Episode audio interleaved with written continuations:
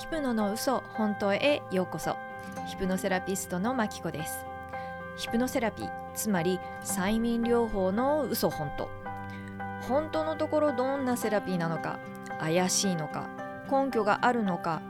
どんな効果を期待できるのかなど驚きの事実をお伝えしていきます。またセッションを受けなくてもご自身で簡単に実践できるツールや意識の整え方もご紹介しています。エピソードが気に入ったらぜひフォローをお願いします。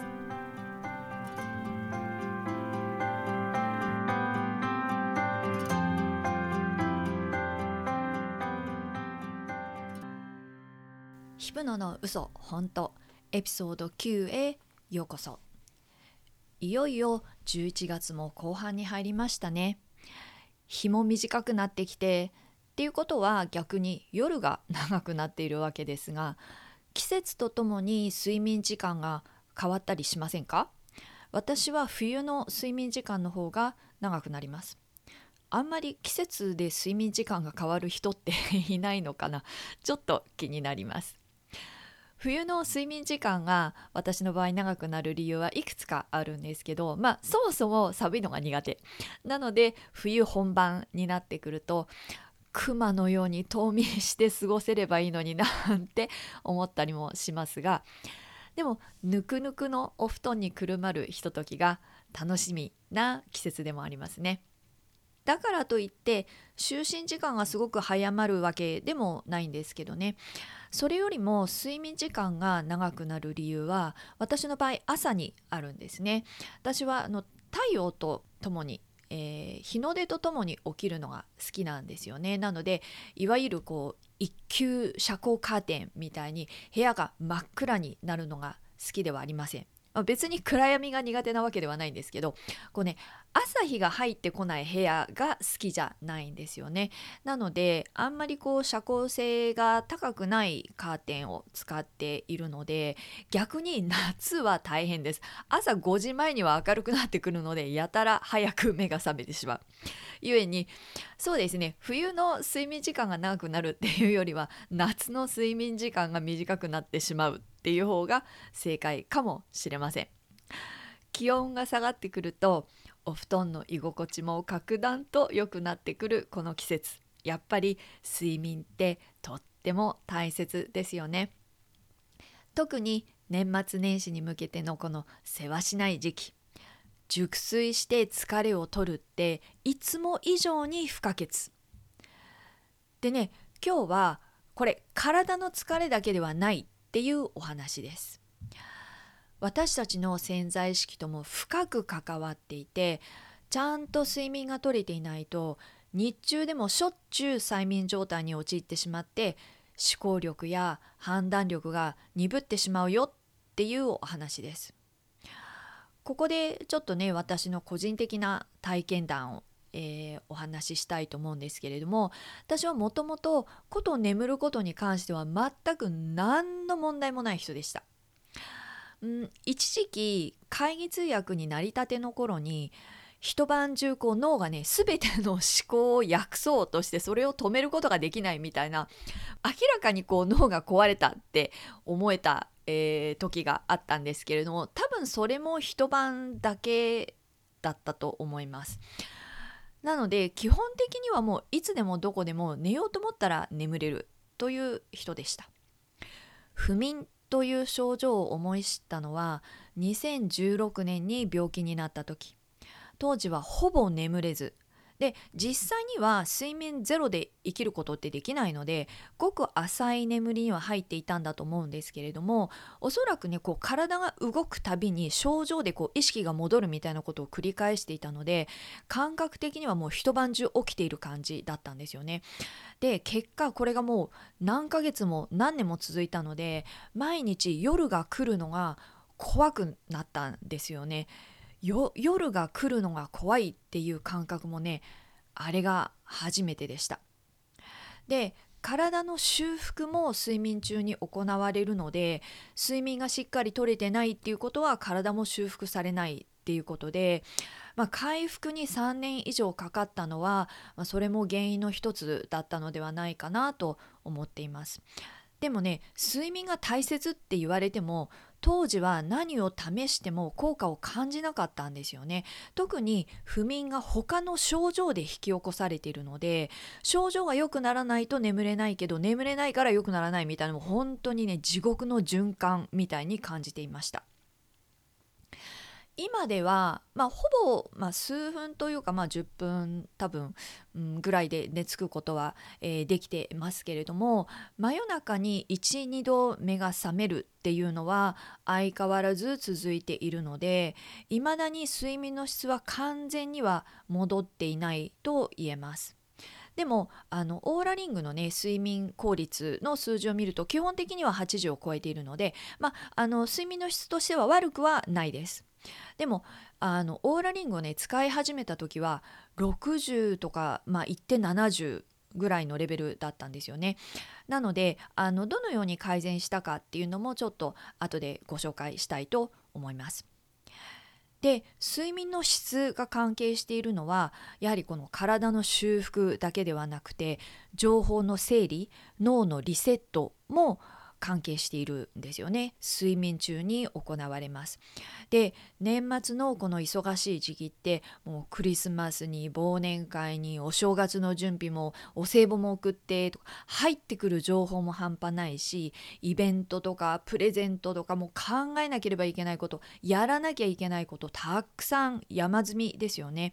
なのでなおさらこの毎晩のリセットが大切になってきます。じゃあこのリセットがうまくいかないとどうなるのか。こんな経験ありませんか？別に体がそう疲れてるわけでもないんだけどなんかこうぼーっとしちゃう集中できないみたいな。多分ね誰でもまあ12度覚えがあるんではないかなと思います。要はこう思考力判断力とかこう決断力が鈍くなっている状態。これは睡眠中のリセットがうまくいかなかったかまたはその日、えー、特にこの情報量つまりあの大きな出来事とか、まあ、衝撃的なニュースとかこう過剰なストレスが存在したことでこう意識のキャパ、うん、容量、うん、器をあっという間にこう超えちゃったかのどちらかまたは両方になります。どういうことかというと私たちの意識って健在意識と潜在意識の2つがありますよね。でその間にはフィルターが存在します。まあ何でもかんでも潜在意識に落ちないようにフィルターが存在するんですけれども夜眠りに落ちるとその日に起きた出来事とか入ってきた情報刺激の整理が始まります。何が重要で何が不要なのかを見極めて重要って判断された内容は潜在意識に落ちてでもはや不要って判断された内容はまああの自然と 記憶から 消えていきます。単純な例を挙げれば数日前の例えばお夕飯に何を食べたのか？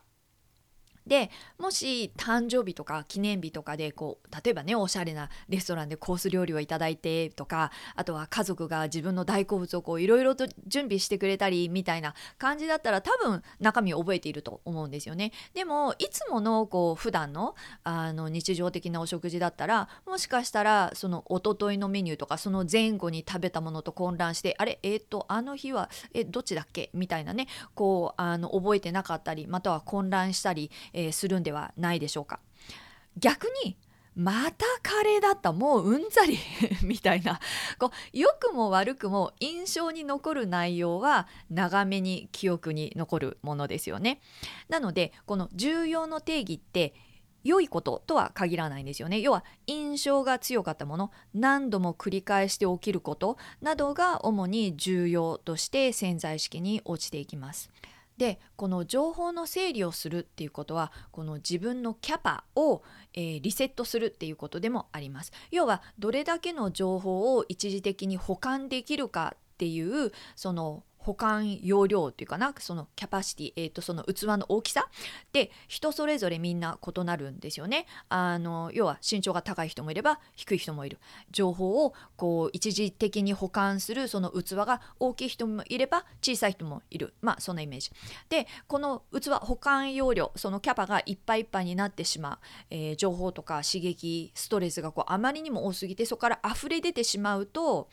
フィルターが一時的に機能しなくなってあのちょっとしたショック状態になるんですよね。でその最たるものがトラウマによるショック状態ですけどそれはもう本当に最極端なイメージでさっきお伝えしたこのなんだかぼーっとしちゃって集中できないっていうのも要はキャパがいっぱいになってしまって器いっぱいになってしまってそこから溢れ出ちゃってでフィルターが一時的にこう麻痺しちゃうみたいなそんな感じ。でそれだけではなくってそういう時ってこのフィルターが一時的にこう麻痺しちゃうような時って健在意識も一時的にちょっとこう麻痺しちゃうようなこう鈍るような感じなんですよね。なのでまあちょっとしたショック状態。だから集中できない判断できない決断もできない要は思考力が鈍るというわけです。これつまりは催眠状態なんですよね。ヒプノセラピーはリラックスすることで催眠状態に誘導しますけれども日々の生活の中ではこのようにこう夜にねきちんとあの熟睡することで睡眠をとることでこう脳をリセットするっていうことができなかったりまたはあの日中に何かその強い衝撃的なこととか、まあ、大きなイベントとかまたはその多すぎる情報、まあ、例えばこう勉強のしすぎでみたいなね要はその器キャパを超えてしまった時にも催眠状態に入っちゃうんです。っていうのも催眠状態は瞑想とも同じで要は脳波がこうアルファからシータ波にあるそのぐらいのあの状態。でつまり脳波のスピードが落ちた状態なんですよね。マラソンでもそうじゃないですか。ずっとトップスピードで走り続けることってできないですよね。でなのでこう限界が来たらスピードが落ちるか、まあ、止まっちゃう。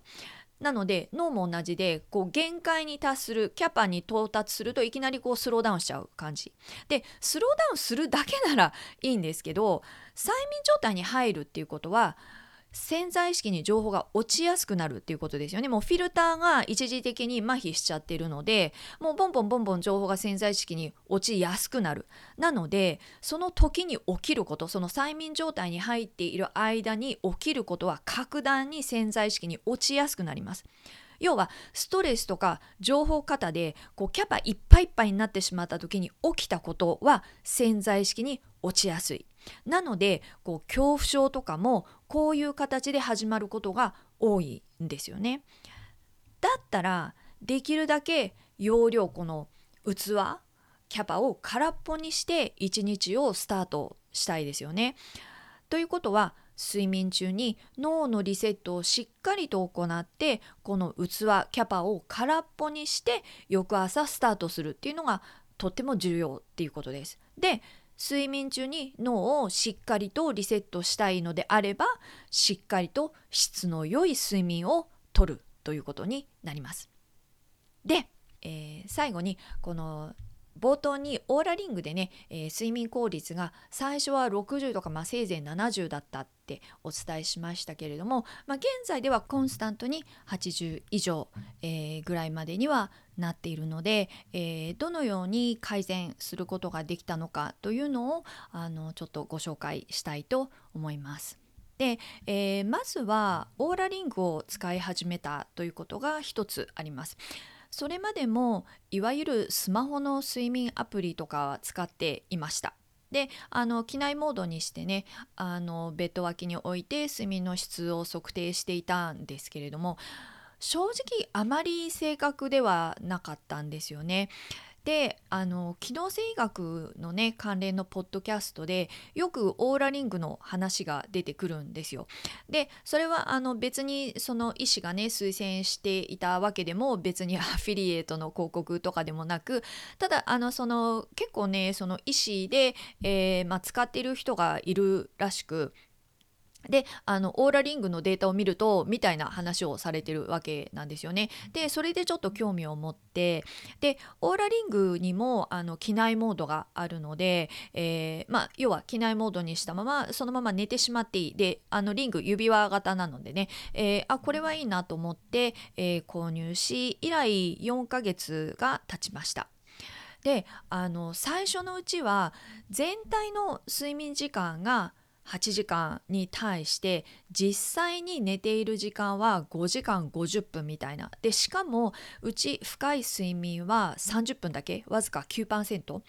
で睡眠効率が64あのグラフでねどの時間帯に起きていた起きた起きていたっていうのはこう目が覚めていたのか？っていうのもあの全部見えるんですけれども見るからにひどい。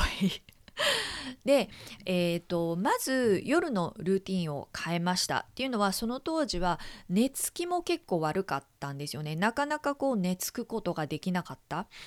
なのであの直前まで iPad などを見るのをやめて 典型ですよね。であの最低でも30分は読書。でこれもあの普段はね Kindle を使ったりするんですけれどもあの寝る前は文庫本紙。これだけでも寝つきが改善したのが分かったんですよね。まあ、すごくこう大幅に変わったわけではないんですけれどもでもあの寝つきは明らかに良くなりました。で、えーと、8月から始めたのがとあるアミノ酸のサプリであの前回ね栄養バランスの重要性についてお話ししましたけれどもあの前回お話ししたお伝えしたそのベタブレインの本の中ではあのマイクロニュートリションのサプリが研究に使われているんですよね。でそのメーカーってこう研究用のサンプルは提供するんですが一切その研究に対して資金を出さない資金を提供をしない。つまり研究結果に影響が及ぶようなあのその金銭関係を持たないっていうね理念を持っているメーカーでにもかかわらずすごい顕著な改善がデータとして数多く出ているので、えー、そのサプリをちょっと使ってみることにしました。で最初に試したのがあのそのアミノ酸のサプリだったんですけれどもあの人の母乳のアミノ酸組成ってあの人種とかそれから各地域の食生活を問わずほぼ同じっていうことがね研究結果で分かっているそうなんですよね。でこのアミノ酸のサプリはその母乳のアミノ酸組成をベースにしたサプリでなのであの消化をする必要がなくもうそのままあの1時間以内に血流に吸収されるっていうサプリなんですよね。で実はそのサプリを取ったその日から睡眠の質の改善が見られたんですよね。あの体感的にもそれは明らかでなのであの実はそのメーカーに問い合わせてあの科学者の方にねあのコンサルを受けることができるので聞いてみたんですけれどもあのよく 見られる現象で特に別に驚きではないんだそうです。であの前回のねエピソードでもお伝えしたように毎分1リットルの血液が脳に行くっていうことを考えてもやっぱりこう生命の維持に重要な脳で最初に改善が見られるっていうのはまあ驚きではないっていうことなんだと思うんですよね。というわけで、まあの夜中にねこう私がいまだに一度目が覚めてしまうっていうのはあの症状のせいでもあるのでその部分はまだ多少残っているんですけれどもでも現在は例えば、えーと、昨夜のデータ見ると全体の睡眠時間がやはり8時間でで実際の睡眠時間7時間。深い睡眠も1時間以上取れていてなのであの16%で睡眠効率も85なのであのこの4ヶ月間でかなりの改善が見られています。でこれってあのデータだけではなくて本当に体感でその朝起きた時の感覚とかそれからあのどのぐらいこうあの寝つきに時間がかかっているかとかなんかこう夜中にこう目が覚める感覚とかそういうこう体感からしてももう明らかに顕著な、えー、改善が見られています。なのであのもしねあのこう私も炭の質を改善されたいなって思われたらあのバランスのいいこうアミノ酸タンパク質を取られるのも一つかもしれません。あのトリプトファンとかね単一のアミノ酸をベースにした睡眠サプリとかってありますよね。であの私自身も、まあ、試したことはあるんですけれどもやっぱり、えーと、少なくとも私の個人的な体験から言うとこのマイクロニュートリションとかとこう合わせてであのすごくこうバランスのいいアミノ酸とあのこう相乗効果っていうかなっていう形ですごく良い結果が出ていると思うので、まあ、やはりねそのあの何か一つのあの物質とか一つのアミノ酸とかっていうのではなくてあのすごくこう全体的なね栄養バランスが大切なのかなというふうに、まあ、思っています。もちろん私自身はねあの栄養士ではありませんのであくまでもこう個人的なあの自分自身の体験からくる感想になります。ですけれどもとにかくやはりねこの質の良い睡眠っていうのが私たちの脳にそれから私たちのその生活の質にどれだけこうクリアなあの意識でこうね明確な思考力判断力決断力を持って日々のね生活をすることができる、えー、日々過ごすことができるかっていうのがすごくねこうあの影響される部分だと思うので是非皆さんも今一度ご自身のその睡眠の質特にこの忙しい時期、えー、ちょっと振り返っていただいてそしてもう本当に生産性高く効率よく年末年始を乗り切っていきましょう。今日も最後までお付き合いいただきありがとうございました。エピソードが気に入ったらぜひフォローシェアをお願いします。ではまた次回お会いしましょう。